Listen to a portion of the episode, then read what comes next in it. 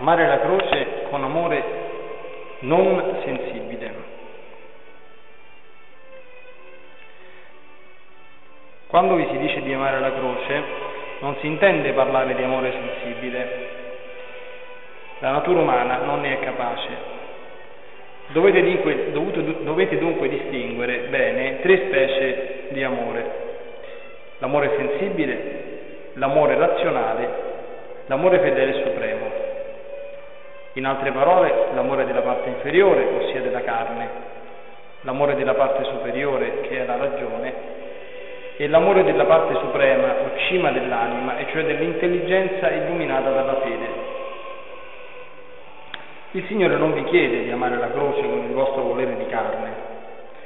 Questo infatti è tutto incline al male e corrotto dal peccato, e quanto ne scaturisce è viziato, sicché lasciato a se stesso non può sottomettersi al volere di Dio e alla sua legge, che crocifigge. Rifacendosi a questo volere di carne, Gesù nel giardino degli Ulivi esclamava: «Padre, non sia fatta la mia ma la tua volontà». Ora, se la parte sensibile della stessa umanità di Cristo, per quanto santa, non poté amare di continuo la croce, quanto più la respingerà la nostra viziata sensibilità. Possiamo sì, talvolta, sull'esempio di molti santi, assaporare la gioia anche sensibile della croce, ma tale gioia non deriva dai sensi, benché sia aperta nella sensibilità. Proviene invece dalla parte superiore dell'anima, tanto ricolma della divina grazia dello Spirito Santo da farla traboccare nella parte inferiore. In questo caso anche la persona che crocifissa può esclamare: «Il mio cuore e la mia carne esultano nel Dio vivente». Si può amare la croce con un altro amore, che io chiamo razionale, per il fatto che ha sede nella parte superiore, cioè nella ragione. È un amore tutto spirituale, che nasce dalla felicità consapevole di soffrire per Dio, e che quindi l'anima può cogliere e di fatto percepisce, ricevendone interiormente gioia e forza. Anche se buono, anzi ottimo, questo amore razionale e avvertito non è sempre necessario per soffrire con gioia e secondo Dio. Ed ecco perché esiste un terzo modo di amare la croce, quello della sommità e della punta dell'anima, come dicono i maestri di vita spirituale, o dell'intelligenza, come dicono i filosofi. Esso fa sì che, pur senza sperimentare una gioia sensibile o avvertire un piacere razionale nell'anima, si ami e si gusti la propria croce, con uno sguardo di fede pura, benché spesso tutto sia in lotta o in stato di allarme nella parte inferiore, che geme, si lamenta, piange e cerca conforto, sino a ripetere con Gesù Cristo: «Padre, non sia fatta la mia ma la tua volontà», o con la Vergine Santa: «Eccomi, sono la serva del Signore, avvenga di me quello che hai detto». Bisogna amare e accogliere la croce con uno di questi due amori, nella parte superiore dell'anima. Cari amici della croce, decidetevi a portare ogni sorta di croci senza fare eccezioni e scelte: povertà, ingiustizie, perdite, malattie, umiliazioni, contraddizioni, calunnie, aridità, abbandoni, pene interiori ed esteriori. E tutto questo ripetendo sempre: «Il mio cuore è preparato, oh Dio, il mio cuore è preparato». Siate disposti dunque ad essere abbandonati dagli uomini e dagli angeli, e quasi da Dio stesso, ad essere perseguitati, invidiati, traditi e calunniati, screditati e abbandonati da tutti, a soffrire la fame, la sete, la mendicità, la nudità, l'esilio, la prigione, il patibolo e ogni sorta di soffitti, per quanto non abbiate meritato per le colpe delle quali vi si accusa. Infine, fate conto di avere perduto beni e onore, di essere stati espulsi da casa vostra, come Giobbe e Santa Elisabetta Regina d'Ungheria, e gettati nel fango, come avvenne per questa santa, o trascinati, come Giobbe, su di un letamaio, con una piaga maligna dalla pianta dei piedi alla cima del capo, senza che vi diano né le bende per fasciare le piaghe, né un tozzo di pane per mangiare, ciò che non si negherebbe neppure a un cavallo o a un cane. Immaginate che dopo tutto questo e nel colmo di questi mali Dio vi lasci in preda a tutte le tentazioni diaboliche, senza restare nella vostra anima nemmeno una spilla di consolazione sensibile. Ebbene, credetelo fermamente, sta qui il grado più alto della gloria di Dio e della genuina felicità di un vero e perfetto amico della croce. Queste cose che dice San Luigi ricordano un pochino più a buona memoria il fioretto di San Francesco, quello sulla perfetta delizia, che quattro motivi per ben soffrire. Per sentirvi aiutati a soffrire nel modo giusto, abituatevi a meditare su queste quattro considerazioni: A. lo sguardo di Dio, B. la mano di Dio, C. le piaghe e i dolori di Cristo crocifisso e D. in alto il cielo, in basso l'inferno. A. lo sguardo di Dio. Contemplate lo sguardo di Dio che, come un grande sovrano dall'alto di una torre, osserva un suo soldato nella mischia, con un'espressione di compiacenza e di orgoglio per il suo coraggio. Che cosa guarda Dio sulla terra? Forse i re e gli imperatori assisi sul loro trono? O spesso non li guarda che con disdegno? Guarda forse le grandi vittorie nazionali o le pietre preziose, le cose insomma che la stima degli uomini ritengono grandi? Ma nella scrittura si legge che ciò che è esaltato per gli uomini è cosa detestabile davanti a Dio. Che cosa dunque guarda Dio con piacere e gioia e chiede notizie agli angeli e agli stessi demoni? Guarda l'uomo che si batte per Dio contro la fortuna, il mondo, l'inferno e contro se stesso, l'uomo che porta gioiosamente la propria croce. Non hai visto la grande meraviglia che tutto il cielo contempla con ammirazione? Chiede il Signore a Satana: hai posto attenzione al mio servo Giobbe che soffre per amore mio? B. la mano di Dio. Considerate la mano di questo potente Signore. Essa permette ogni sciagura naturale che ci affligge, dalla più grande alla più piccola. La stessa mano che percosse e atterrò un esercito di 100.000 uomini fa ora cadere la foglia dell'albero e un capello dal vostro capo. La mano che colpì duramente Giobbe ora tratta voi dolcemente con il piccolo male che vi manda. La stessa mano di Dio forma il giorno e la notte, il sole e le tenebre, il bene e il male, e permette i peccati di chi ti ferisce, senza volerne la malizia permette l'azione.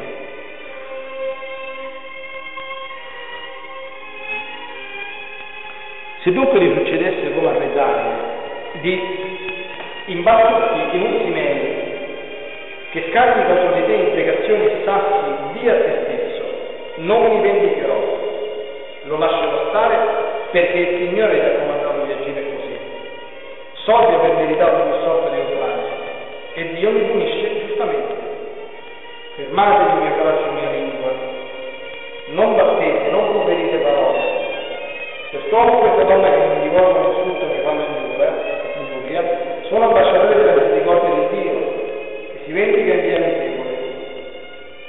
Non irriterò la giustizia su quanti diritti della sua vendetta, non mi disprezzerò la misericordia, resistendo al suo amore e ai suoi amorosi colpi di frusta, con rischio di vedervi rinviati alla nuda e cruda giustizia dell'eternità. Osservate con una mano onnipotente e con anima e con somma saggezza Dio vi sostiene, mentre con l'altra vi colpisce, con una mano mortifica, con l'altra nemifica. Egli abbatte e solleva le sue braccia, si estendono con dolcezza e con fortezza dall'inizio alla fine della vostra vita.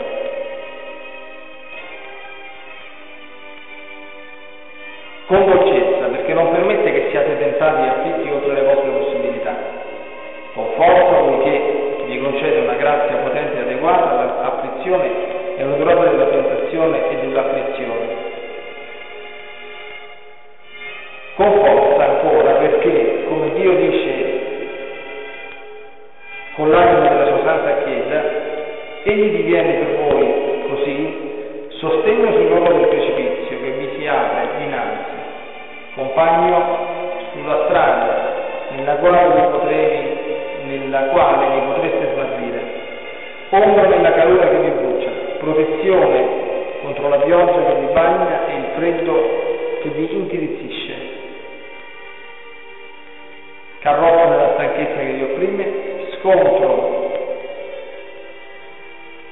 soccorso nelle disgrazie che vi capitano, bastone nei passi trucciolevoli e porto nelle tempeste che minacciano di rovinarvi e di farvi naufragare. C. Le piaghe e i dolori di Cristo crocifisso. Contemplate le piaghe e i dolori di Gesù Cristo crocifisso, egli stesso vi rivolge il dito. Voi tutti che passate per la via spinosa e segnata dalla croce che ho percorsa, considerate e osservate, considerate con gli occhi stessi del corpo e con lo sguardo della contemplazione se la povertà, la nudità, il disprezzo, i dolori e le solitudini cui siete esposti sono simili ai miei. Guardate me che sono innocente e poi lamentatevi pure, voi che siete colpevoli. Anche per bocca degli Apostoli lo Spirito Santo ci raccomanda di contemplare Gesù Cristo crocifisso e di unirsi di questo pensiero, che è l'arma più penetrante e terribile contro tutti i nemici. Quando sarete assaliti da povertà, avvenimento, dolore, tentazioni e altre croci, armatevi di uno scudo, di una corazza, di un elmo, di una spada a doppio taglio, e cioè del ricordo di Gesù Cristo crocifisso. Sta qui la soluzione di ogni difficoltà e la vittoria contro tutti i nemici. In alto guardate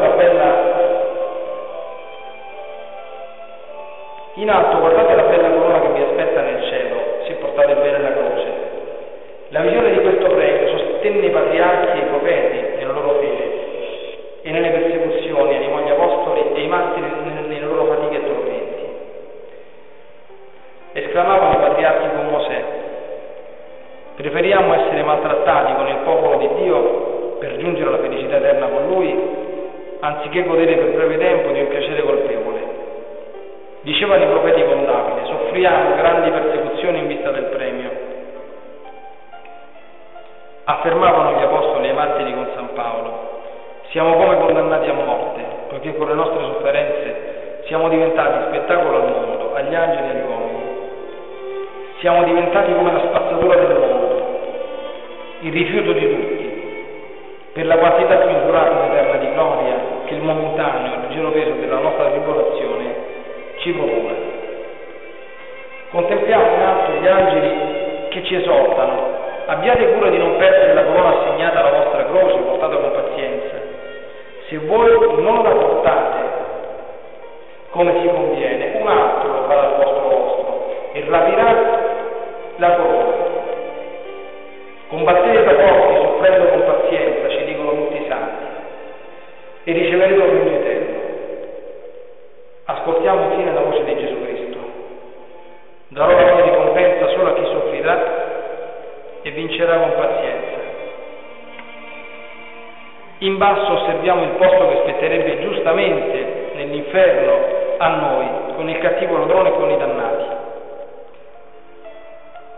Se come loro soffrissimo murmurando con risentimento e desiderio di rivincita. Esclamiamo con Sant'Agostino: brucia, Signore, taglia, recidi, tronca in questo mondo in punizione dei miei peccati, perché tu abbia a perdonarmi nell'eternità. Non lamentatevi mai deliberatamente e non mormorate alle creature di cui il Signore si serve per affliggervi. Distinguete perciò tre specie di lamentele di fronte alla sofferenza: la quella del corpo che geme, sospira, si muove, piange e lamenta. In tal caso non vi è nessuna colpa se, come ho già detto, nella sua parte superiore l'anima è rassegnata al volere di Dio. La seconda è ragionevole. Avviene quando istintivamente si manifesta il proprio male a coloro che possono portare rimedio, come ad esempio al superiore o al medico. È una tendenza che può essere un'imperfezione se vi si ricorre con troppa ostilità, ma che non costituisce peccato. La terza forma di lamentela è colpevole, quando ci si lamenta del prossimo o per scaricarsi del male che ci procura o per vendicarsi, o quando ancora ci si lamenta del proprio male volontariamente, aggiungendo impazienza e mormorazione. Non accogliete mai una croce senza baciarla con umile gratitudine. Se poi la volontà di Dio vi favorisse di una croce un po' pesante, ringraziatelo in modo speciale e invitate altri a ringraziarlo. Fate come quella povera donna che, dopo aver perso tutti i suoi beni in un processo a lei ingiustamente intentato, fece subito celebrare una messa con l'offerta degli soldi che ne erano rimasti e ringraziare il Signore della buona sorte che le era capitata.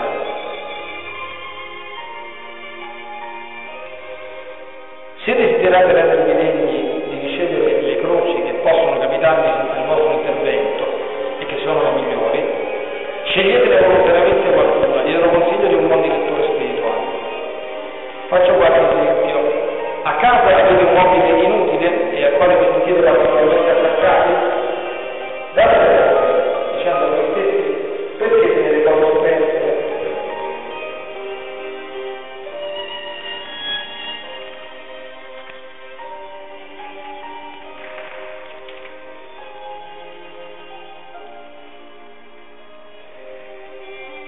Perché devo vedere cose superflue quando Gesù è tanto povero? Fate difficili davanti a un cibo, a un atto di virtù, a una cosa malevolente? Gustate, compite, onorate, vincetevi.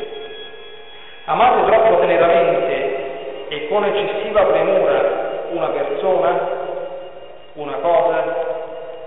State lontani, astenetevi, allontanatevi da ciò che vi attrae. Avvertite una forte voglia naturale di vedere, agire, apparire o andare in qualche luogo. Fermatevi, tacete, nascondetevi, distogliete lo sguardo. Avete un'intensiva attrazione per un oggetto, per una data persona? Frequentate lo stesso, vincete.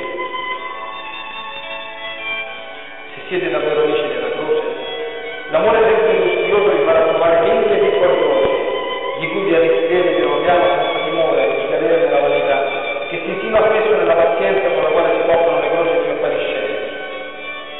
E poiché sarete stati fedeli nel poco, il Signore vi darà autorità sul mondo, secondo il suo volere, cioè riceverete da Lui molte grazie e molte croci, ed Egli vi imparerà